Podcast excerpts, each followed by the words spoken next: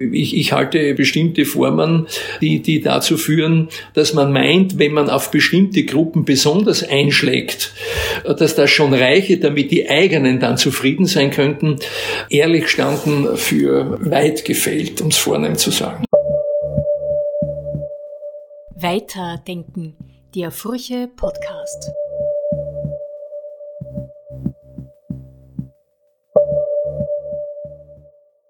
Herzlich willkommen, Franz Küberl, heute bei uns. Ich mache gleich eine Offenlegung zu Beginn. Wir sind per Du und das werden wir jetzt der Einfachheit ja. halber auch im Podcast zu machen. Also, lieber Franz, willkommen. Freut mich sehr, dass wir sprechen können anlässlich deines Geburtstages und anlässlich deines Buches, das du soeben rausgebracht hast äh, mit dem Titel Zukunft muss nach besserem schmecken. Untertitel Herausforderungen für Kirche und Gesellschaft. Ich möchte beginnen mit einem Interview, das vor zehn Jahren in der Furche geführt worden ist. Das hat damals Otto Friedrich geführt. Und das hatte einen Titel, der sehr treffend war, aber wo ich nachher gehört habe, dass du nicht hundertprozentig glücklich damit warst. Der Titel hat gelautet Beruf Katholik. Jetzt, wenn man deine Vita so durchliest und deine, äh, dein Buch und auf was auf Wikipedia steht zu dir und was von deinen äh, Positionen gestanden ist, könnte man ja behaupten, das war nicht ganz falsch. Siehst du, du hast quasi alle Institutionen sehr viele durchlaufen, die ein Laie in dieser Kirche durchlaufen kann. Siehst du dich nicht in, im positiven Sinne als Berufskatholik im Nachhinein? Von meinem Wesen her verstehe ich mich äh, als Katholik, keine Frage, als ein in der Wohle gefärbter Katholik, der zufällig auch beruflich katholisch äh, war. Das ist vielleicht dieser kleine, äh, kleine Moment, äh, wo ich dann gezögert habe zu sagen, ja, das ist so, weil äh, Katholik sein ist eine, eine Lebensauffassung und das kann eben zufällig auch zum Beruf werden. Aber die Lebensauffassung bleibt, wenn man nicht mehr ein Beruf wäre.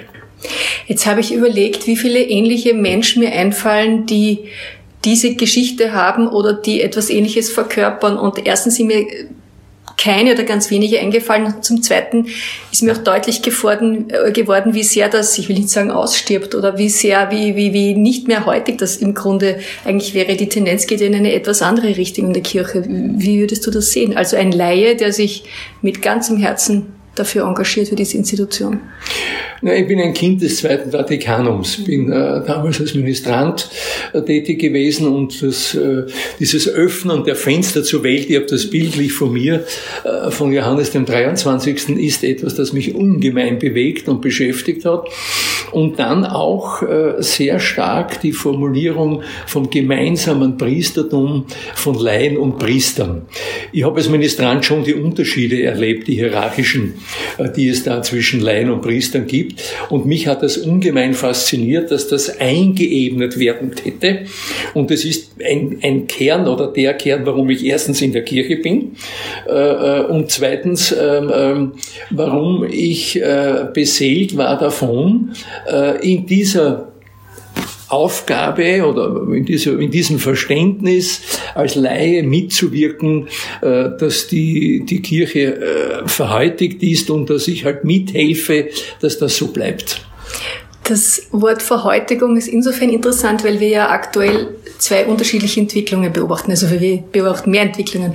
Aber die eine ist, das Ringen von jenen, vielleicht auch in deinem Alter, die geprägt waren vom Zweiten Vatikan und die darauf drängen, dass diese Reformen endlich oder überhaupt erst angegangen werden. Und viele andere und auch jüngere, äh, die, die sich teilweise überhaupt nicht dafür interessieren oder die das äh, bekämpfen, die sagen, die, die Kirche hat genau nicht zeitgemäß zu sein, hat sich genau nicht dem, wie es dann bezeichnet wird, Zeitgeist anzubieten. Wie kann man sich das erklären? Zunächst, die Kirche ist auch von der Glaubensvielfalt ihrer Menschen, die mit ihr mitgehen wollen, eine sehr farbenprächtige Angelegenheit. Und das ist in, sehr in Ordnung und es gibt sehr unterschiedliche Zugänge zum Glauben. Sage ein Beispiel von mir. mir ist zum Beispiel das Mystische äh, etwas, das, äh, wo ich wenig Zugang finde, aber mich beeindruckt, dass Menschen mystisch sind. Und die, die, die andere Frage, äh, die sozusagen, dass es auch eine, eine gewisse Leichtigkeit des Gläubigkeitsein gibt, auch von jungen Menschen, das fasziniert mich auch, wäre mir auch so nicht gegeben, aber ich, nicht, dass ich, ja, ich kann nicht aus meiner Haut heraus, ich will auch nicht heraus, aber ich will das, was ich mache, als Teil dieser Farbenprächtigkeit verstehen. Und ich habe überhaupt kein Problem, wenn es andere Formen der Farbenprächtigkeit und andere Zugänge gibt. Ich habe jetzt am Wochenende äh, von einer ähm, äh, Nonne gelesen, äh, die, der es, äh, wenn ich es jetzt ein bisschen salopp sage, äh, gar nicht streng zu, genug zugehen kann in der Kirche. Das ist auch eine Form, dass eben Gläubigkeit darin bestehen kann, bestimmte als wichtig und als tragend für das eigene Leben anerkannte Möglichkeit so sich darstellen kann. Daher äh, bin, ich bin ja, bin ja kein Glaubenshüter und ich bin auch nicht Mitglied der Glaubenskongregation, also ich brauche nicht äh, äh, andere äh, darauf hinzuweisen, wie sie glauben sollen, sondern mir reicht's, wenn ich davon rede, was ich meine, was Glaube sein könnte. Du sprichst auf das Interview mit Solveig Faustmann an, das ihr Bruder Ernst Zitting in der kleinen Zeitung wieder geführt hat, vermutlich, ja, oder? Genau. Ja. Und das hatte ich auch im Hinterkopf, weil es am Schluss genau darum geht, dass sie sich genau, dass sie sich überhaupt nicht für eine Kirche interessiert, für eine katholische Kirche, die äh, sage ich mal, politisch korrekt oder ja. woke ist, wie sie es bezeichnet hat. Und das finde ich schon interessant, weil unabhängig von dieser Person gibt es einfach eine Tendenz, das sind da nicht äh, Leute, die eine Leichtigkeit suchen, sondern im Gegenteil, die das ganz andere suchen und vielleicht etwas, was, was sich sehr unterscheidet von dem, wie wir heute die Realität wahrnehmen.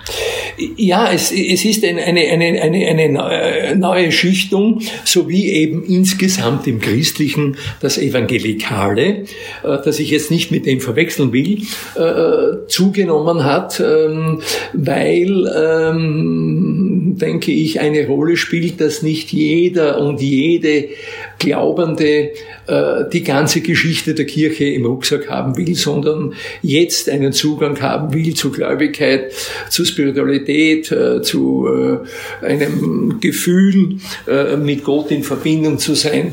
Das, das, das ist im Lauf der Zeit. Das, ich denke eher, das Einzige, das mich ein wenig mit Wehmut erfüllt, ist, dass äh, gar nicht wenige derer, die als äh, ganz junge Leute auch so wie ich begeistert waren, äh, von dieser Begeisterung Abschied genommen haben und ähm, ähm, auch andere Begeisterungen nicht mehr besonders ausleben. Also das, das, das ist eher das. Aber noch einmal, das, wie, wie sich Kirche in Zukunft darstellt, das traue ich mich nicht zu beurteilen. Ich bleibe dabei, dass ich halt von mir aus sage, was mein Bild von Kirche ist und wovon ich zehre und umgekehrt, was ich durchaus meine, dass die Kirche auch bedenken soll, wenn sie äh, Anzugspunkt bleiben will. Äh, denn es ist ja so, der Glaube hat ja, hat ja, hat in Wirklichkeit ja zwei Fundamente. Das eine ist die Person, die und die ist, die gläubig ist, woher komme ich, wohin gehe ich, wer bin ich, also diese Grundfragen. Und dass man ein Sinngehäuse des Lebens braucht, äh, damit man sich in dieser, in dieser Welt ähm, halbwegs solide bewegen kann, innerlich auch solide. Und zum anderen ist es die Kirche als Institution gewissermaßen als Gebäude, die eine Sinnzuflussagentur ist, äh, um das neusprachlich zu sagen. Und die Frage ist, ob die Kirchen so viel gleich schaut, dass Leute sich von dort auch Sinn geben lassen. Noch einmal aber, mir ist schon bewusst, dass das eine gewisse äh, Pluralität auch bedeuten kann. Und äh, ich will auch nicht alle Formen dieser Pluralität bespielen. Das, das, wäre, das wäre eine Überforderung. Äh, da möchte ich aber noch zwei Sachen äh, ergänzen oder anfügen, die mir auch am Wochenende untergekommen sind, nämlich zu diesem Verhältnis zur Institution. Da ist zum einen jene, die das radikal ablehnen aufgrund dessen, was im Laufe der Jahrzehnte oder auch der letzten Jahre publik geworden ist. Das Thema Missbrauch, das du auch in deinem Buch anspielst und die, wo Leute hingehen, zum Beispiel im Profil, im letzten sagen, Karfreitag, tretet aus dieser Kirche aus. mit eurem, mit eurem Geld unterstützt ihr diese Institution, äh, seid, seid, seid konsequent und, und das hat einen Disput dazu gegeben, der war interessant, aber der war natürlich bezeichnet. Und auf der anderen Seite die von, die schon angesprochenen freikirchlichen oder evangelikalen Kreise, da war ich auch am Wochenende bei einer, bei einer Feier, äh, aus diesem Bereich, wo dann Menschen sind, die eine sehr eigene, sagen wir, entschlackte Liturgie, vielleicht auch nicht übermäßig intellektuell geprägt, ganz einfach, aber die von abseits von allen Institutionen ablaufen und die sich gemeinsam in Hauskirche sozusagen besuchen und, und aus der Bibel lesen. Diese Parallelität, Parallelität, wie ist das noch einmal zu begreifen? Ich ich, ich denke, das korrespondiert stark äh, mit, der, mit der ungemein wuchtigen Entwicklung der, von Freiheit. Das ist prinzipiell toll. Keine Frage, wir sind heute freier als vor 100 und 150 Jahren. Gott sei Dank. Umgekehrt heißt Freiheit in vielen Variationen dass man eben nicht mehr überall dabei sein muss bei einer Parteikirche oder einer, einer Unternehmerkirche oder Gewerkschaftskirche, sondern dass sich, dass Menschen Freiheit sehr oft so verstehen, dass sie selbst es besser wüssten, wie es geht. Oder vielleicht auch wissen, das will ich ja nicht ausschließen. Und die, und daher kommen auch diese, diese Situationen. Es gibt nicht wenige Leute, die etwa aus der Kirche austreten, weil sie sagen, ich möchte mir von niemandem mehr sagen lassen, wie ich leben soll. Übrigens, die Kirche ist nicht mehr der ganz starke Reibebaum in diesen Fragen. Da sind die Medien und die Politik viel stärker, denn von denen wollen sich viele Menschen auch nicht sagen lassen. Das ist komplex, ähm, ähm, weil in Wirklichkeit ähm, hat Glaube damit zu tun, äh, dass man immer miteinander leben muss. Man kann nicht alleine für sich glauben. Das würde nicht funktionieren. Also eine Kübelkirche würde nicht funktionieren. Die wäre zwar mit mir vollkommen eins, aber nur mit mir. Äh, also also es ist äh, Glaube und das Zusammenleben auch von Glaubenden und Gläubigen hat auch immer mit Kompromissen zu tun und mit dem Respekt davor, dass ein anderer einen anderen Weg äh, gehen kann. Die Frage ist, ob die Neugier bleibt, warum dieser diesen Weg geht oder diese diesen Weg geht. Und öffentlich und gesellschaftlich äh, ist auch die Frage, dass wir ja nicht nur aus, aus einzelnen Personen bestehen können, sonst da würde die Gesellschaft nicht funktionieren. Wer würde da eine Straße bauen? Wer würde im Roten Kreuz mitmachen, wenn Menschen krank werden und, und Hilfe brauchen? Wer würde Feuer löschen? Also man wird immer Formen von Gemeinschaft und Zusammenschluss brauchen und man braucht auch einen Ethikbogen in der Gesellschaft. Äh, was sind die gemeinsamen Werte und auch die Verständigung über die gemeinsamen Werte, die uns als Menschen schon miteinander prägen? Äh, da gibt es eine Unmenge, aber ich halte dafür, dass man nicht nur über die Differenzen, die einen ausmachen oder die Menschen ausmachen, redet, sagt, ich bin anders als du, das ist als Identitätsmerkmal schon wichtig, aber ich habe trotzdem unendlich viel gemeinsam mit dir. Und beides soll einem bewusst sein. Aber ich denke, ein Teil dieses Freiheitsbegriffes, der sich da entwickelt hat, zeigt sich heute so, äh, dass eben ähm, Menschen ähm, sich ähm, natürlich auch die Welt nach dem stricken, wie sie es gerne hätten und wie sie sich's vorstellen. Ob das eine Säuglings- oder Kinderkrankheit der Freiheitsentwicklung ist oder ob das ähm, schon ein, ein Endresultat von Freiheit ist, äh, das getraue ich mir nicht zu sagen. Das Stichwort, auf das ich hinaus will, hast du schon genannt, nämlich Institutionen. Mhm. Ob das jetzt die Kirche ist, ob das auch die Politik ist, ob das Medien sind. Es ist eine enorme Vertrauenskrise, äh, in der wir leben. Damit beginnst du ja auch dein Buch äh, mit dem sehr heftigen Satz, die Welt taumelt. Äh, es gibt eine Vertrauenskrise quer über die äh, über die Welt. Und vor allem auch, da, da sehe ich jetzt eine gewisse Parallele zu dem, was du jetzt über die Kirche gesagt hast, einen, einen Rückzug von, von der Öffentlichkeit, vom Öffentlichen hin zu persönlich gestrickten Dingen, ob das jetzt in Medien äh, persönliche Blasen sind oder persönliche Channels, wo nicht mehr alle auf einer gemeinsamen Faktenebene diskutieren. Kannst du noch einmal für uns oder für mich erklären, was für dich die Erklärungsansätze dieser Vertrauenskrise gerade sind? Äh, zunächst äh, möchte ich sagen, Vertrauenskrisen hat, äh, haben die ganze Menschheit begleitet. Das ist, wir haben heute diese Form der Vertrauenskrise. Die, es hat immer Vertrauenskrisen gegeben, weil die Unteren den Oberen nicht trauen konnten und die Oberen den Unteren auch nicht getraut haben und entsprechend waren dann die gesellschaftlichen Mechanismen. Ähm, Und jetzt ist es so, dass ähm, natürlich neue Ingredienzien der Vertrauenskrise äh, dazugekommen sind.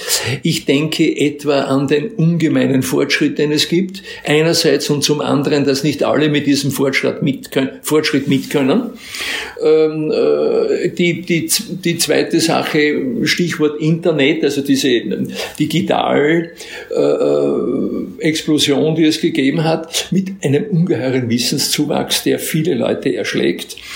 Äh, aber auch umgekehrt wieder äh, viele Menschen dazu bringt, dass sie sich ihre Gläubigkeit aus dem Internet zusammenstricken, statt mit Menschen zu reden. Spannend. Äh, genauso wie, wie die, die, der Verdacht gestiegen ist, dass es ähm, Gruppen gibt, die sich ganz besonders gut richten könnten, weil sie mit Informationen besser umgehen können, besseren Zugriff haben, mehr Möglichkeiten der Lebensgestaltung und der Machtausübung haben das, das kommt alles dazu. Und dann gibt schon auch ein Moment in der Vertrauenskrise, das mit den Wutbürgern korrespondiert. Äh, das sind nicht immer die Ärmsten und die, die ganz hinten sind, sondern das sind Leute, die eigentlich eine Sinnlehre im Leben haben. Ihr Sinngehäuse ist ungefüllt. Die heute sich dann auf alle möglichen Dinge stürzen und das Internet hilft ihnen dabei, dass sie alle Probleme, die existieren, äh, dann noch einmal äh, hochmultiplizieren und, und den, den, den, der Gesellschaft damit den Garaus machen wollen. Das ähm, halte ich schon, schon für, für dramatisch. Und man muss allerdings auch dazu sagen, das wird dann wieder unterschätzt, wenn es um Vertrauenskrisen geht, es gibt schon sehr handfeste Formen. Äh, wer kann heute eine Energierechnung lesen? Äh, und was bedeutet das heute? Äh, ähm, die lesen zu können bei den Steigerungen, die es gibt. Die Frage von Zukunftsängsten im Sinne, wie, wird das mit, mit meiner Möglichkeit, mich zu erhalten und die meinen zu erhalten sein? Wie ist das mit der Abwehr des Klimawandels? Wie ist das mit Krieg? Corona ist auch so ein Beispiel, das deutlich macht, dass eben drei, vier, fünf parallele Krisen und dramatische Einflüsse sein können, die in einer Zeit, wo wir viel mehr über uns selbst verfügen müssten, äh, dann diese eigene Verfügbarkeit über sich unsicherer machen. Weil du Corona angesprochen hast, äh, es hat ja in diesen letzten drei Jahren auf ganz vielen Ebenen Spaltungen gegeben, äh, Unverständlichkeiten oder Unverständnis gegeben, das sich irgendwie kulminiert hat oder das sich jetzt ungefähr zu jeder großen globalen Frage durchzieht, ob das jetzt das Verhältnis zu Russland ist, ob das äh, äh, das Verhältnis zu Corona ist, wie auch immer. Äh, und da gab es jetzt den großen Slogan vom Zuschütten der Gräben, vom Gräben zuschütten, also seitens des Bundeskanzlers, dann in gewisser Weise auch auf kirchlicher Ebene von Kardinal Schönborn letztens in der, in der Pressestunde, also dass wir müssen wieder aufeinander zugehen. Kann das auf diese Art und Weise gelingen? Wir werden viele, viele Versuche und, und, und Möglichkeiten brauchen. Die brauchen wir immer, auch bei Corona. Wir wissen noch nicht, welche Verwerfungen aus dem Klimawandel und der Abwehr des Klimawandels kommen könnten. Die zeichnen sich erst ab. Wir wissen auch nicht, welche Verwerfungen, ähm, je nachdem, welche Perspektive man auf den Krieg in der Ukraine hat, der uns alle betrifft, ähm, dann noch kommen werden. Also wir werden immer, immer äh, Verständigung und, und Gräben zuschütten, um das sozusagen brauchen. Ich denke, es gibt eine eine, eine fundamentale Grundbedingung für, für Gräben zuschütten oder für Verständigung. Das ist mir das liebere Wort. Ähm, nämlich, äh, die geht dann, wenn ich mein Gegenüber ernst nehme. Und wenn ich meine, dass mein Gegenüber genauso wichtig ist wie ich. Wir leben zurzeit in einer Phase, nicht die erste Phase in der Geschichte, äh, dass äh, bestimmte Gruppen von Menschen glauben, dass sie besser seien als andere. Inländer versus Ausländer. Äh, äh, Corona-Skeptiker gegenüber äh, Impfbefürwortern. Also alle diese Gruppen glauben jeweils, sie seien besser als die anderen, sie hätten mehr Wissen und mehr Recht darauf, dass ihre Meinung die richtigere sei. Und das zieht sich kreuz und quer durch. Und wir haben ja, spannend, wir sind zwar als Gesellschaft 100 Prozent, man könnte die Gesellschaft aber auch so buchstabieren, dass wir nur aus Minderheiten bestehen. Und jede Minderheit meint, dass sie mehr Recht darauf habe, die eigentliche Minderheit und damit Mehrheit zu sein als die andere. Und da glaube ich, ist ein wesentlicher Punkt, äh, meiner Meinung nach weniger Gräben zuschütten, das kann man auch tun, sondern eher Brücken bauen und ähm, versuchen, Formen zu finden, äh, dass wir uns darauf besinnen, dass wir trotzdem gemeinsam und nur gemeinsam leben können und nicht gegeneinander. Und das, das hat äh, mit, mit vielen Möglichkeiten zu tun. Ich muss nicht immer der Meinung eines anderen sein, aber die Frage, wie viel Millimeter kann ich davon verstehen und mir auch erwarten dürfen, dass die andere Person meine Überzeugung versteht. Ich glaube, das, das, das, das ist ein entscheidender Punkt.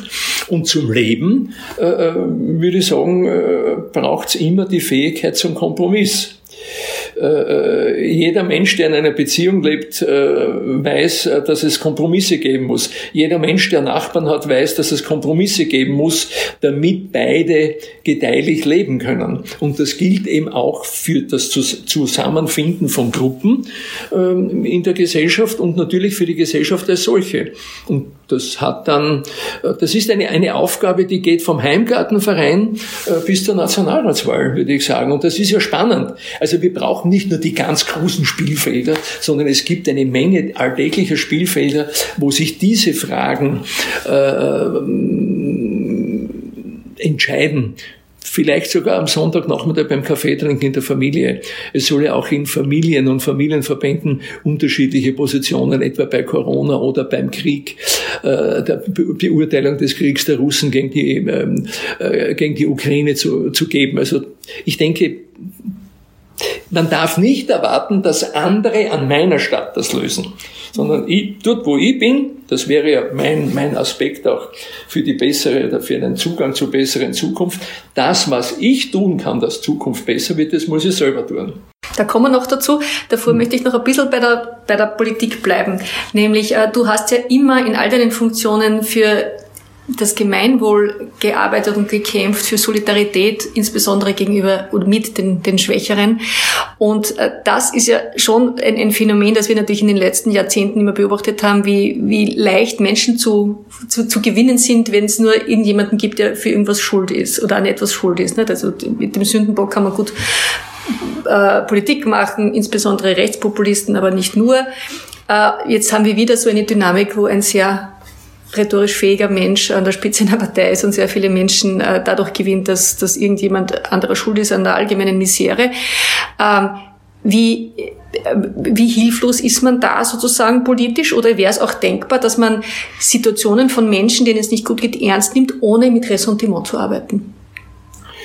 Ich meine, die, die eine Frage ist äh, natürlich, äh, das gilt, gilt auch äh, äh, für Kickel und, und seine Freunde. Äh, sie sind Elite des Landes, ist überhaupt keine Frage. Und Eliten, und das gilt auch für die, ähm, äh, sind dem Anspruch ausgesetzt, äh, dass sie mithelfen, dass Brücken gebaut werden und dass Zukunft mög möglichst für alle in einem Land möglich ist. Die, die Illusion, dass man, dass man meint, es reicht ein Drittel Mittel, damit man die Zukunft äh, bestimmen könne, würde, würde den Geruch von diktatorischem in sich haben und das würde auch nicht gehen. Das ist die eine Geschichte. Die andere Geschichte ist, glaube ich, schon, äh, und das soll man auch in aller Offenheit sagen, nicht jedes Wort, das aus freiheitlichem Munde kommt, ist deswegen schon unsinnig. Es gibt Hinweise und Situationen, wo man sagen muss, die muss man aufgreifen. Also wenn etwa äh, die, die, die Mietenhöhe benannt wird und die, die, die unter, unter Versorgung von Ärmeren, dann würde ich sagen, da soll man das aufgreifen. Energiekosten und, und, und. Es gibt eine ganze Menge. Also in Wirklichkeit, das, es gilt ja bei den Freiheitlichen das, was äh, die Katholiken früher zu kleineren christlichen Gruppen immer gesagt haben, äh, oder über kleinere christliche Gruppen gesagt haben, in jedem Anspruch steckt auch ein Körnchen Wahrheit. Und ich denke mir manches Mal, äh, es wären von der ÖVP Niederösterreich Österreich bis was weiß ich wohin, äh, ähm, äh, andere Parteien äh, schon auch aufgefordert, darauf zu achten, bevor es zu äh, diesen äh, schwierigen Situationen kommt, ob nicht bei anderen das geht nicht nur um die FPÖ, bei jeweils anderen mitbewerbenden Gruppen auch ein Körnchen Wahrheit sei. Das gilt auch für die FPÖ, dass sie vielleicht bei anderen auch ein Körnchen Wahrheit entdeckt. Und dann kann man über diese Körnchen Wahrheit vielleicht auch miteinander reden. Das wäre ein anderer Zugang. Aber die, die, ich, ich halte bestimmte Formen, ähm, die, die dazu führen, dass man meint, wenn man auf bestimmte Gruppen besonders einschlägt, dass das schon reiche, damit die eigenen dann zufrieden sein könnten, ähm, ehrlich standen für äh, äh, weit gefehlt, um es vornehm zu sagen. Mhm. Eine Gruppe, die auch immer scheel angeschaut wird, sind Leute, die auf Hilfe angewiesen sind. Äh, Sozialhilfe ne? oder früher jetzt geheißen Mindestsicherung. Du hast ja das lange als Präsident der Caritas natürlich von Berufswegen begleitet, wie äh, Menschen, die, die, die, die Hilfe brauchen, wie mit denen umgegangen wird, welche politischen äh, Lösungen gefunden wurden. Ähm, hast dich auch zuletzt in der Kronenzeitung jetzt einmal mehr zur Sozialhilfe geäußert. Wie hat sich denn das aus deiner Sicht entwickelt und was bräuchte denn aus deiner, äh, aus deiner Warte für eine zeitgemäße Unterstützung solcher Menschen? Zum einen ist etwas fundamental. Es kann niemand leben, ohne dass andere ihm, ihm oder ihr beistehen. Das gilt für alle. Äh, das ist das eine. Das andere ist, das kann dann etwa im, im Krankheitsfall eine Rolle spielen, äh, wenn man alt wird, äh, wenn man beeinträchtigt ist. Das kann auch eine Rolle spielen oder spielt eine Rolle, wenn man ärmer ist als andere und daher in, in diesen Fragen auf die Hilfe anderer auch mitverwiesen ist. Ähm, es ist niemand vollkommen. Auch die nicht, die über andere schimpfen, dass die besonders unvollkommen seien. Das, also, wenn Reiche, Reiche Arme wissen, wie es Reichen geht, Reiche wissen nicht, wie es Armen geht. Das, das, das, ist, das ist ein Punkt. Und die zweite, politisch ist das Problem, glaube ich, noch immer, äh, die Politiker, egal von welcher Partei, ähm, haben immer vor den Reichen mehr Angst als vor den Armen. Und das steuert sie auch. Und daher äh, ist man im Zweifelsfalle immer gewillt, äh, den Ärmeren die wenigen Lebenschancen, die sie haben, noch zu verknappen. Und das halte ich für dumm. Das ist politisch dumm, es ist gesellschaftlich unsinnig und es ist äh, menschlich entsetzlich. Was hieße das konkret für die Sozialhilfe? wir, wir waren da ja schon ein Stück weit. Also die, die, die äh, äh, äh, Einigung von, von, von, von äh, der beiden Regierungsparteien 2008 auf, äh, äh, die, auf eine bedarfsorientierte Existenzsicherung war ohne Zweifel ein Riesenschritt, weil er Menschen unter ganz bestimmten Umständen eben auch einen einen Rechtsanspruch gegeben hat, so wie es eben das Arbeitslosengeld, so wie es die Waisenrente gibt, wäre die Mindestsicherung unter bestimmten Kriterien eben auch ein Rechtsanspruch. Äh, das hat auch äh, vernünftig funktioniert, aber 2017 ähm, hat die türkise äh, Partei eben auf, damit sie, damit sie sozusagen eine Morgengabe für ihren Koalitionspartner haben, die, die Mindestsicherung auf Sozialhilfe wieder zurückgestutzt. Es ist ungemein mehr Verwaltungsaufwand, es ist ungemein äh, ähm, äh, schwieriger für die Menschen, die dann ähm, äh, zu Hilfesuchenden äh, wieder degradiert werden, dass sie sich halt anstellen und, und bitten und flehen, dass sie etwas bekommen. Halte das für, für einen, einen, einen, einen Rückschritt, für einen vollkommen unnötigen Rückschritt. Oh, aber das ist eben, ist eben auch Teil des Zustandes. Und äh, wir haben natürlich in Österreich äh, Gott sei Dank eine ganze Menge an sozialen äh, Gruppierungen und Institutionen und, und Organisationen, die eben sich der Armen auch annehmen. Aber das kann kein Ersatz für die, für die Aufgabe des Staates sein, darauf zu achten, dass Armut möglichst nicht entsteht und wenn sie schon entsteht, möglichst rasch beseitigt wird.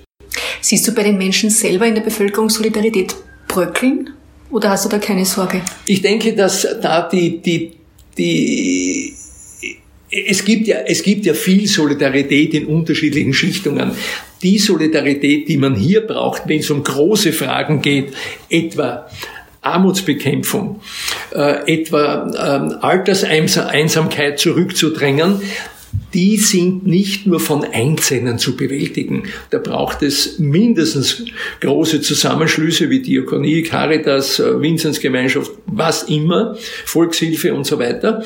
Aber es braucht natürlich auch die staatliche, äh, die staatliche öffentliche Form äh, die katholischen Spitäler und die katholischen Schwestern, die über Jahrhunderte in Spitälern gehört haben, waren großartig. Aber das ist das heutige äh, Gesundheitswesen, äh, ist kein Vergleich zu dem, das vor 150 Jahren war.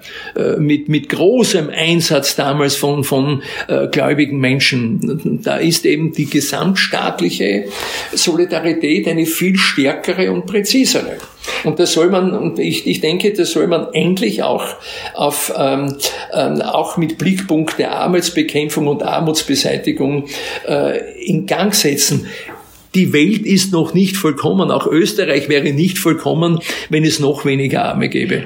Aber das, das ist sozusagen auch der historischen Entwicklung geschuldet, dass man vom Almosengedanke mehr zum Rechtsanspruch äh, sich entwickelt hat, auch in der Sozialpolitik. Äh, das wäre äh, allerhöchste Eisenbahn und äh, in Wirklichkeit ist, ist äh, das ja in, den, in, der, in der Allgemeinen Erklärung der Menschenrechte sehr gut formuliert, dass jeder Mensch gleich an Würde ist. Und äh, das, das spricht auch hier. Und das heißt auch, wenn, wenn, wenn, wenn jede Person einmalig ist und jede Person mit Recht einen Rechtsanspruch auf ihre Existenz hat, heißt es auch, dass man in schwierigen Situationen äh, eben äh, äh, darauf rechnen können muss, dass, äh, dass die gemeinschaftliche Hilfe mithilft, aus dieser Situation zu kommen. Das, das, das schließt ja nicht aus, um Gottes Willen, dass jene, die in einer schwierigen Situation sind, das, was sie selber tun können, auch selber tun. Also das gilt für jeden, das gilt auch für Ärmere. Da werden heute halt die Schritte kleiner sein. Wie siehst denn du das mit diesem Rechtsanspruch im großen und umstrittenen und irrsinnig hitzig diskutierten Bereich der, Asylpolitik? Es gibt ja Leute, die sagen, im Grunde wird das jetzt sukzessive abgeschafft, weil ja Menschen gar nicht äh, nach Europa kommen, um einen Asylantrag stellen zu können, beziehungsweise die Politik geht in diese Richtung, dass man das verunmöglicht. Ich, ich, denke, dass das eine ist, dass man unterscheiden muss zwischen Asyl äh, und, äh, und, und, äh, und dem, was wir heute sehr oft erleben, der Wanderung. Das sind zwei oder eineinhalb Schuhe zumindest und die muss man auseinanderhalten. Und äh, es geht immer darum, dass das äh, gilt für Österreich, aber für alle Staaten in der EU und in der OECD und darüber hinaus, dass es ein Grundmaß an Rechtsstaatlichkeit gibt, dass man nicht willkürlich verfährt, sondern eben nach rechtsstaatlichen Prinzipien entscheidet. Und ähm, ich, ich denke, äh, dass die die Zuwanderungsfrage ist in Österreich seit 1962 in Wirklichkeit zwar formell geregelt, aber aber nicht, ähm, aber nicht im, im, im, im, im sozialen, kulturellen und ähm, auch äh, religiösen Sinne, weil man die, die berühmte Geschichte von Max Frisch, Arbeitskräfte haben sich gerufen, Menschen sind gekommen, hat sich ja millionenfach äh, äh bestätigt. Und äh, Raab und Ola haben, wie sie von der Regierung, weil die nicht weiter wusste, beauftragt worden als Sozialpartner, da eine, eine, eine Gastarbeiterregelung zu finden, an all diese diese Dinge, die wir jetzt äh, bedenken und die wir seit vielen Jahren erfahren, gar nicht gedacht. Aber man hat auch später nie gedacht, dieser Geburtsfehler ist noch immer nicht ausgemerzt worden. Und äh, diese Unsicherheit zwischen Asyl und Zuwanderung wird natürlich auch politisch als großartiges Aufmarschgebiet äh, verstanden, weil man da immer ein bisschen etwas äh, äh, noch äh, meint, für sich selbst dann bei Wahlen gewinnen zu können, weil etwas vollkommen oder sehr weit weitgehend ungeklärt ist. 2008, nein, 2006 das war das, das, das Kabinett äh, Gusenbauer-Molterer, hat man überhaupt begonnen, das Wort ähm, Integration deutlicher und politisch in den Mund zu nehmen. Äh, es ist auch, wir haben auch manche Fortschritte, damit kein Missverständnis ist. Aber die Frage der Regelung der Zuwanderung, was sind vernünftige Formen von Zuwanderung, äh, bis hin zur berühmten Frage, äh, des, des, der, der, der, der Anerkennung von Ausbildungen aus anderen Ländern ist seit Jahrzehnten bekannt, dass das im Argen liegt, aber es ist bis heute, äh, sagen wir es vornehm, nicht besonders viel geschehen. Und die Frage, was ist die Erwartung, die man an Zuwanderer haben kann, wie kann man die auch in einer fairen Weise formulieren, äh, aber man kann, wie kann man auch formulieren, dass, dass man beschreiben kann, was erwartet sie im guten Sinn des Wortes, wenn sie zu uns kommen und mithelfen, dass unser Reichtum und unser Wohlstand gesichert, vielleicht gar ausgebaut wird. Das, über das redet man nicht gerne. Ich, ich halte, jetzt ist, Deutschland ist auch nicht das Gelbe vom Ei, aber die haben immerhin mit der damaligen Süßmut-Kommission äh, vor fast 20 Jahren schon äh, ein Zuwanderungsprinzip äh, deutlich gemacht und eine Verständigung zwischen dem Bund und den Ländern und den Kommunen erzielt, was gemeinsame Aufgaben sind. Bei uns ist das ja ein Fleckerlteppich, ähm, der aber sichtlich vielen gefällt. Ich möchte mit dir zu dem, dem, der dritten großen Institution kommen, wo du dich beruflich und äh, privat und äh, persönlich oder ehrenamtlich eingebracht ja. hast, nämlich dem ORF. Ähm, du warst im Publikumsrat, du warst Stiftungsrat bis 2018, äh, warst, hast sehr Wert gelegt auf deine Unabhängigkeit, dass du nicht von einer Partei entsendet wurdest Warum eigentlich nicht? Weil du hast zuletzt in einem Kommentar für die Furche geschrieben, die vermeintliche Entpolitisierung des Stiftungsrates, also die, die würdest du jetzt nicht so unterschreiben, weil es ist einfach ein äh, demokratisch und durch Wahlen legitimiertes Gremium auch, oder habe ich dich da falsch verstanden? Äh, zunächst zur Unabhängigkeit, äh, die ich äh, benannt habe oder um die ich mich bemüht habe äh, wenn ich das hier in der Furche-Chefredaktion erzähle, dann, dann passt das ganz genau. Denn in Wirklichkeit äh, äh, hat mir da der Edi Bleuer sehr geholfen. Ähm, der Edi Bleuer war ja lange Zeit äh, KA-Präsident. Äh, er war auch im Kuratorium des ORF. Er war, meine ich, auch, er war auch Furche-Herausgeber eine Zeit lang.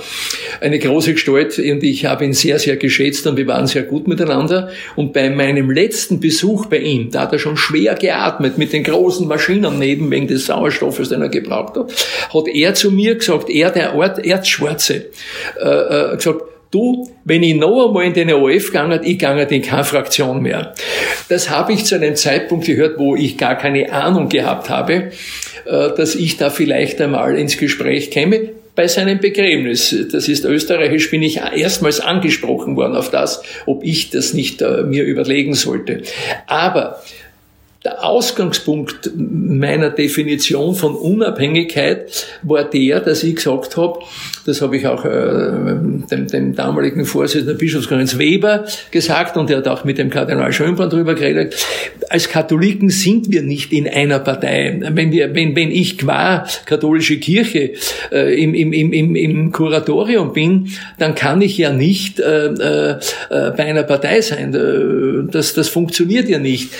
Natürlich habe ich ja mit, mit allen äh, Kolleginnen und Kollegen gesprochen, mit, mit, mit Parteienvertretern. Das gehört sich ja. Man ist ja nicht äh, auf einer Insel, sondern man ist ja nur einer von 35. Und das ist auch spannend und das hat auch viele Dinge gegeben, wo man, wo, wo ich mit anderen mitgestimmt habe, beziehungsweise manches Mal auch Mehrheitspositionen, die verabschiedet wurden, auch mitformuliert und mitgeprägt habe. Also das Unabhängigsein ist ja nicht äh, eine Isolation Informationszellenangelegenheit, sondern nur der Versuch, über parteipolitische Perspektiven, die es jeweils gibt, hinaus auch noch ein paar Gemeinsamkeiten zu entdecken.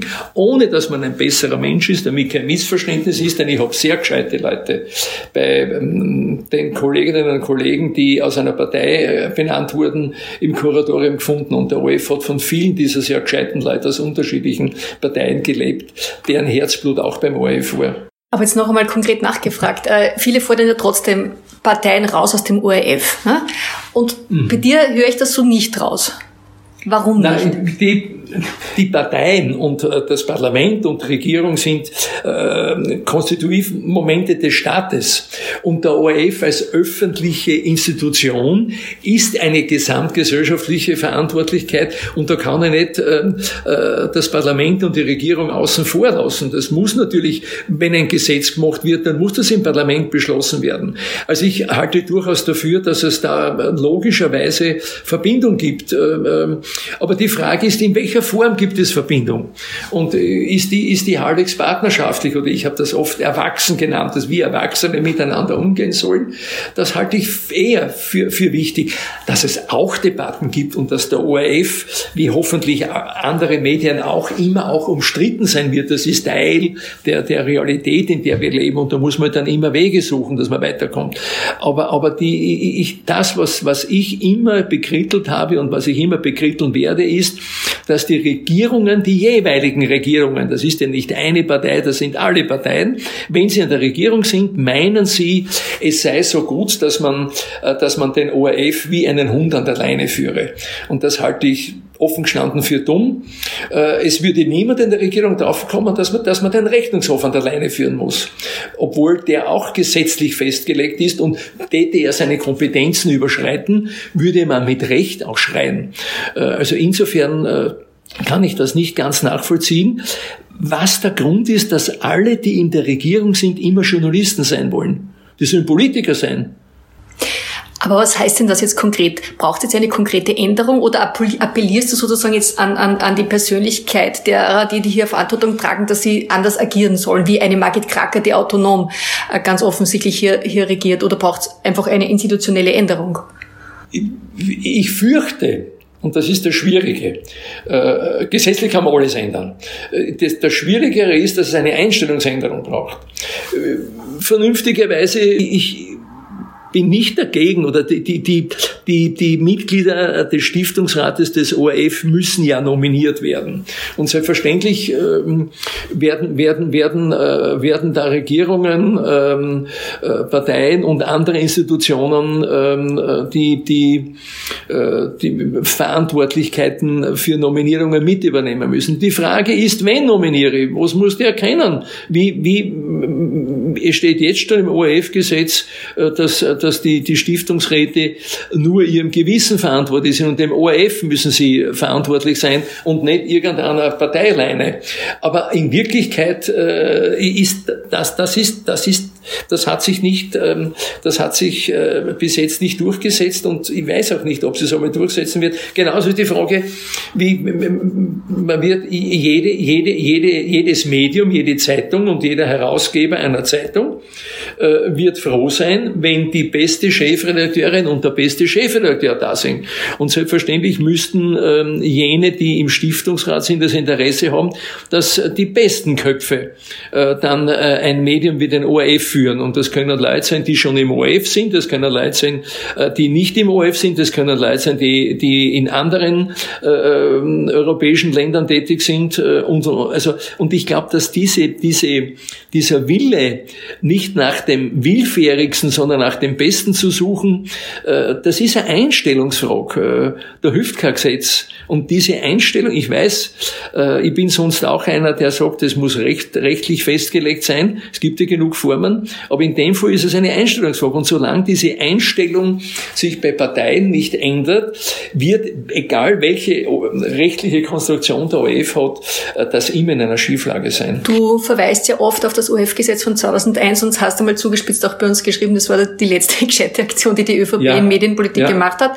Jetzt hat es seit deinem letzten Gastkommentar doch einige Neuerungen gegeben. Man hat sich jetzt auf die Haushaltsabgabe festgelegt äh, und die Medienförderung wird auch gerade diskutiert. Geht das aus deiner Sicht in eine gute Richtung, dass es einen starken, unabhängigen ORF weiterhin gibt? Und auch unabhängige und starke Qualitätsmedien? Naja, es wäre, es ist ein Baustein, aber äh, man muss dann, äh, man muss dann immer, immer, immer, äh, man wird mehrere Bausteine brauchen. Ne? Die, die, die simple Frage, wenn es um die, um die, um die, um die Haushaltsabgabe geht, wäre die, welche Vereinbarung trifft man, wann sie allenfalls zu erhöhen wäre. Oder wenn wir eine Deflation haben, wann sie herabzusenken wäre. Also welche Mechanismen gibt's? Denn sonst ist es immer Willkür. Vor allem vor Wahlen tut man dann gerne äh, da herummanövrieren.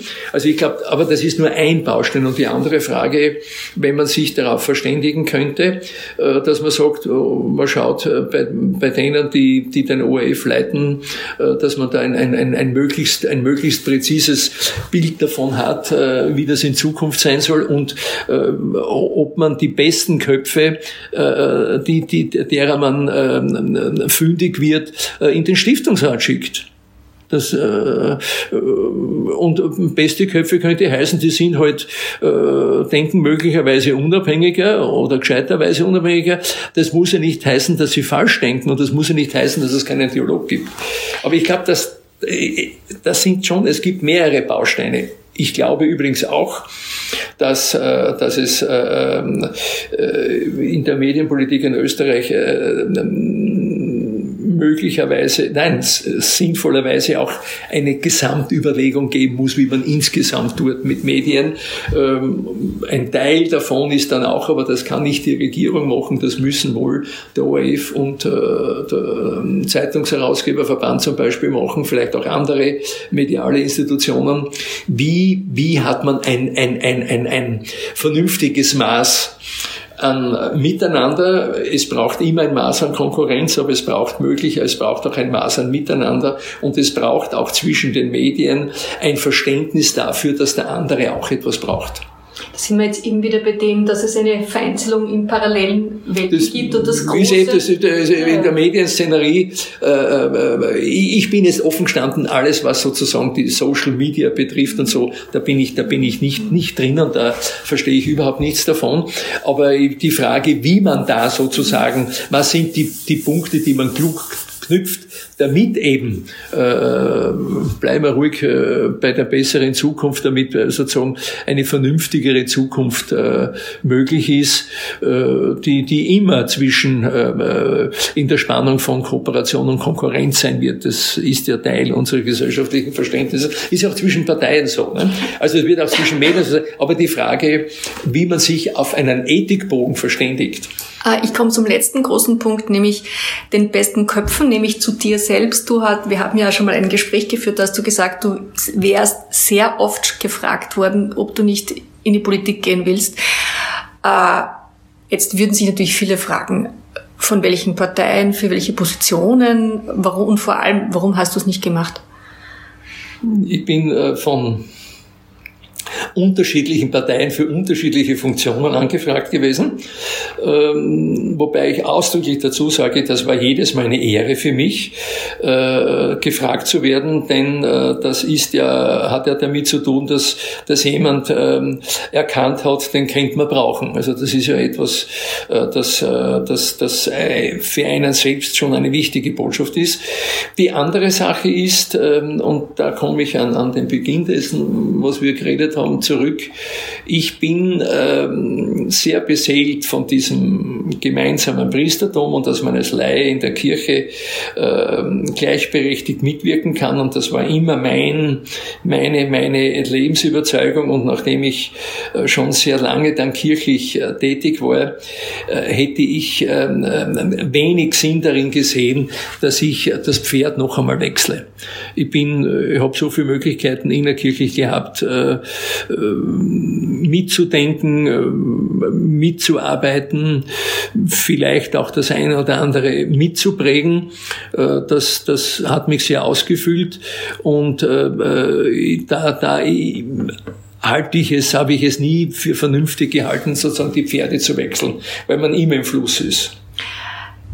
Du willst ja mit diesem Buch natürlich neben der ganzen Diagnose und Analyse der Probleme eine, eine Vision aufmachen oder jedenfalls einen Blick in die Zukunft, etwas wie Zuversicht vermitteln. Und, und du schreibst ganz am Schluss, das Wesentliche ist sozusagen selbst ähm, die Ärmel äh, aufzukrempeln. Das sagt sich und schreibt sich natürlich so einfach. Aber von der Kirche jetzt über die Politik bis zur Medienpolitik und so weiter sind das doch jetzt lauter Themen, wo, wo viele sagen, puh, eben, da, da wird, das wird nicht besser, das wird nicht nach, nach besserem schmecken, die Zukunft. Äh, wie kriegt man denn die Kraft, äh, sich die Ärmel aufzukrempeln? ich, ich denke, der, der, erste Punkt ist, dass man, äh, dass man weiß, dass es immer Zukunft gibt äh, und geben wird und, die, und dass, ich, dass ich mich dem stellen muss. Ich bleibe jetzt zunächst bei der Person und die berühmte, das ist keine berühmte Frage, sondern eine ungemein wichtige Frage. Äh, was ist mein minimaler Beitrag, dass die nächste und übernächste Generation ähm, auch noch Lebensbedingungen hat, von, mit denen sie umgehen kann? Äh, das, das halte ich schon für, für etwas. Und jetzt muss man aufpassen, es hängt immer, ähm, die, die bessere Zukunft hat sozusagen viele, die mögliche bessere Zukunft hat viele Kreise.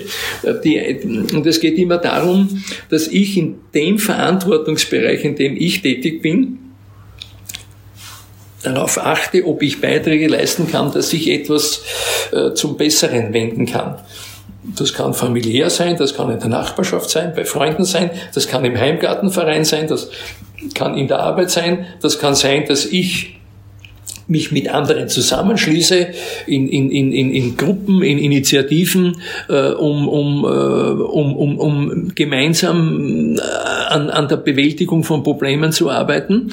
Äh, und natürlich mit, mit, mit, dem, mit dem Aktionsradius, den, den jemand hat, äh, wird, wird die Verantwortlichkeit größer, darauf zu achten, dass etwas besser werden kann. Äh, ein, ein, ein Unternehmer, der 400 Mitarbeiter hat, hat eine andere Möglichkeit, aber auch andere Verantwortung, auf bessere Zukunft zu achten, äh, wie, wie mm, jemand, der, der mm, nur für sich alleine schauen muss, dass er weiterkommt. Äh, das gilt eben auch für politisch Verantwortliche, das gilt, äh, gilt aber auch für, für, für jeden Vereinsobmann, das gilt für jeden Betriebsrat. Und das gilt für, für, für jede Parteifunktionär und jede Bürgermeisterin. Also jetzt will ich nicht der Punkt ist ja nicht, dass dann automatisch alles besser wird, aber es ist sozusagen die Kapazität, wenn der Wille da ist, darauf, vor allem darauf zu achten, dass es für alle ein bisschen besser wird, ist etwas anderes, als wenn ich darauf achte, dass es nur für mich besser wird. Also das, das meine ich schon, dass das hat auch mit dem Ethikbogen, den wir in der Gesellschaft brauchen, zu tun, ob wir uns gemeinsam auf die Suche begeben. Felder gibt es genug. Äh, richtig ist auch, dass wir nicht überall Lösungen haben. Das ist überhaupt keine Frage. Äh, äh, wer hätte nicht gerne den Krieg in der Ukraine schon beendet? Ähm, wir haben nicht die Lösungen. Also wir müssen damit leben, dass wir nicht alles lösen können. Die Frage, wenn wir wenn wir, wenn wir den, den, den, den, den Willen haben, nach Lösungen zu suchen, dann, dann ähm, kommen wir ein Stück weiter ähm, wenn es jetzt äh, Stichwort um, um, um, um die Verhinderung oder Abbremsung des Klimawandels geht, vielleicht das besser so gesagt, äh, es gibt eine Unmenge an Erfindungen, die, die, die, die mithelfen können, äh, dass wir, dass wir das besser bewerkstelligen. Und die, also es ist nicht nur so, dass ich mir selbst etwas einfallen lassen muss. Ein paar Millimeter kann man tun, aber vieles wird man, wird man ja in größerem Zusammenhang tun. Und dann, das, das sind schon alles Dinge, die, die eine enorme Rolle spielen. Und äh, wenn ich jetzt am Beispiel der, der, der, der vom, vom wegen besser werden, wenn ich sage, äh, wir, wir können leider nicht äh, äh, Russland die Gewaltlosigkeit beibringen, um das jetzt äh, sehr grobschlächtig zu sagen, aber darauf zu achten, dass in unserem Land die Gewaltlosig Gewaltlosigkeit aufrecht bleibt, das können wir schon, denn das ist auch ein Zeichen dafür, wenn es bei uns möglich ist, dass es auch anderswo möglich sein kann. Stichwort Rechtsstaatlichkeit, Stichwort Umgang mit, mit, mit, mit Ärmeren, Stichwort Umgang äh, der Mehrheit mit Minderheit äh, und, und, und. Es gibt es eine Unmenge an, an Dingen, die wir tun können, damit etwas äh, besser wird oder vernünftiger wird oder auch in Zukunft vernünftig ist und, und das ähm, natürlich auch ein Grundmaß an, an, an, an Ausstrahlung haben kann. Allerletzte Frage, nämlich einer, der in der Kirche jetzt natürlich die meiste Verantwortung hat, ist, ist Franziskus. Und der hat zum Thema Ärmel aufkrempeln einen synodalen Prozess auf den Weg gebracht. Äh, es gibt eine Abspaltung sozusagen den synodalen Weg in Deutschland. Glaubst du, um jetzt am Schluss zu bleiben, die Zukunft, die nach Besserem schmeckt, dass das ein Weg ist, wo die Zukunft der katholischen Kirche besser schmecken könnte? Die, für die katholische Kirche ist die entscheidende Frage, ob sie äh, äh, Sinnzulieferungskapazität so aufrechterhält, dass sie möglichst vielen Menschen auch Sinn zuliefern kann. Das ist die entscheidende Frage, ähm, weil die Kirche selbst ähm, als, als, als Struktur ähm, ähm, würde ja nichts tun können. Sie lebt ja davon, dass Menschen, die mit ihr in Verbindung sind, äh, das, was, was hier äh, an, an Aufgabe liegt und an, an, an Wissen, an Ethik, an Gläubigkeit liegt äh, und an Verheißung liegt, dass das, dass das aufgenommen wird und als Beflügelung verstanden wird. Ähm, ich, ich glaube, die, die, die, die Zukunft der Kirche ist im guten Sinn des Wortes äh, offen, äh, auch nach vorne offen, überhaupt keine Frage. Die spannende Frage wird eher sein, etwa bei der Synode nächstes Jahr, dieses und nächstes Jahr, äh, ob äh, manches von den Fragen, die eben seit Jahrzehnten schon auf dem Tisch liegen, auch beantwortet werden kann und ob man eine redliche Form findet, mit dem, was sich viele, die die Kirche auch ausmachen, denken und was ihnen wichtig ist, ist, ob man da ähm, äh, eine, eine, eine Antwort gibt, die die diese Leute dann darauf hoffen lässt, dass, dass die Zukunft als Gläubiger in Verbundenheit mit der Kirche eine, eine, eine vernünftigere sein wird. Das, das halte ich eher für, für eine große Frage. Und natürlich wird es damit zu tun haben, äh, dass, dass wir schon wissen, dass die Weltkirche aus unterschiedlichen Schichtungen besteht. Äh, wir haben durchaus eine Reihe von Kontinentalkirchen, wenn man das jetzt so sagt,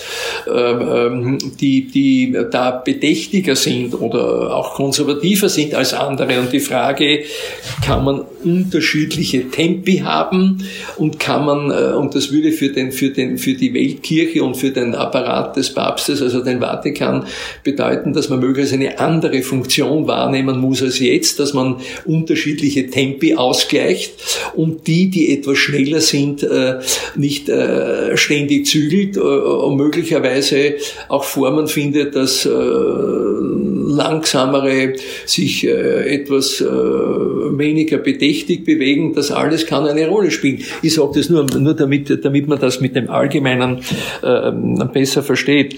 Die Stellung der Frau ist etwa im europäischen oder im nördlichen Kontext der Welt, auch im kirchlichen, eine andere als im Süden. Also jetzt kann man äh, deswegen nicht sagen, weil es im Süden äh, so schwierig ist, wollen wir im Norden auch nicht, dass Frauen Mitverantwortung übernehmen. Umgekehrt muss man auch für den Süden sagen, es kann nicht auf Dauer so sein, dass die Frauen dort äh, automatisch außen vor bleiben. Also die Frage, wie man lernen kann, voneinander einfädeln kann, das wird ohne Zweifel eine, eine, eine, eine, eine spannende, kann man das bewältigen, dann wird die Kirche Zukunft haben. Und wenn die Kirche äh, ihre großen Dramen, Stichwort Missbrauch, ähm, da bin ich eher, eher in der Sorge, dass wir bei Weitem noch nicht alles kennen, äh, was es an Missbrauchssituationen gegeben hat. Äh, wenn sie da nicht Formen findet, das klug zu bewältigen und eine andere neue Form aufzustellen, äh, dann, dann ähm, kann es für die Kirche auch schwierig werden. Überhaupt ist, ist keine Frage. Ich sage aber auch dazu, damit, dass das korrespondiert ja mit, mit, mit, mit den Frauen, Frauen, äh, die, die, dass in vielen Ländern der Welt äh, Macho-Gesellschaften existieren, kann ja auch nicht im Sinn der Kirche sein. Also man kann da nicht sagen, es soll so bleiben, sondern die Frage, wie man das aufdröseln kann, wie man da einen Weg findet, an dem aber auch möglichst viele, auch möglichst viele Männer mitgehen können, das halte ich schon für gescheit. Also äh, ich will jetzt keine Männerausschlüsse. Aber, aber das sind, sind schon groß, das sind große Fragen. Ne? Das, das Evangelium ist, ist, ist, ist in, in, in der Art und Weise, wie Menschen zueinander sein sollen, aufeinander zugehen können, sehr, sehr klar. Und die, die Frage ist seit 2000 Jahren da, dass wir schauen müssen, dass wir das unter die Leute bringen, unter den jeweiligen Umständen. Franz, ich bedanke mich ganz herzlich für das spannende Gespräch. Weiterdenken, der Furche Podcast.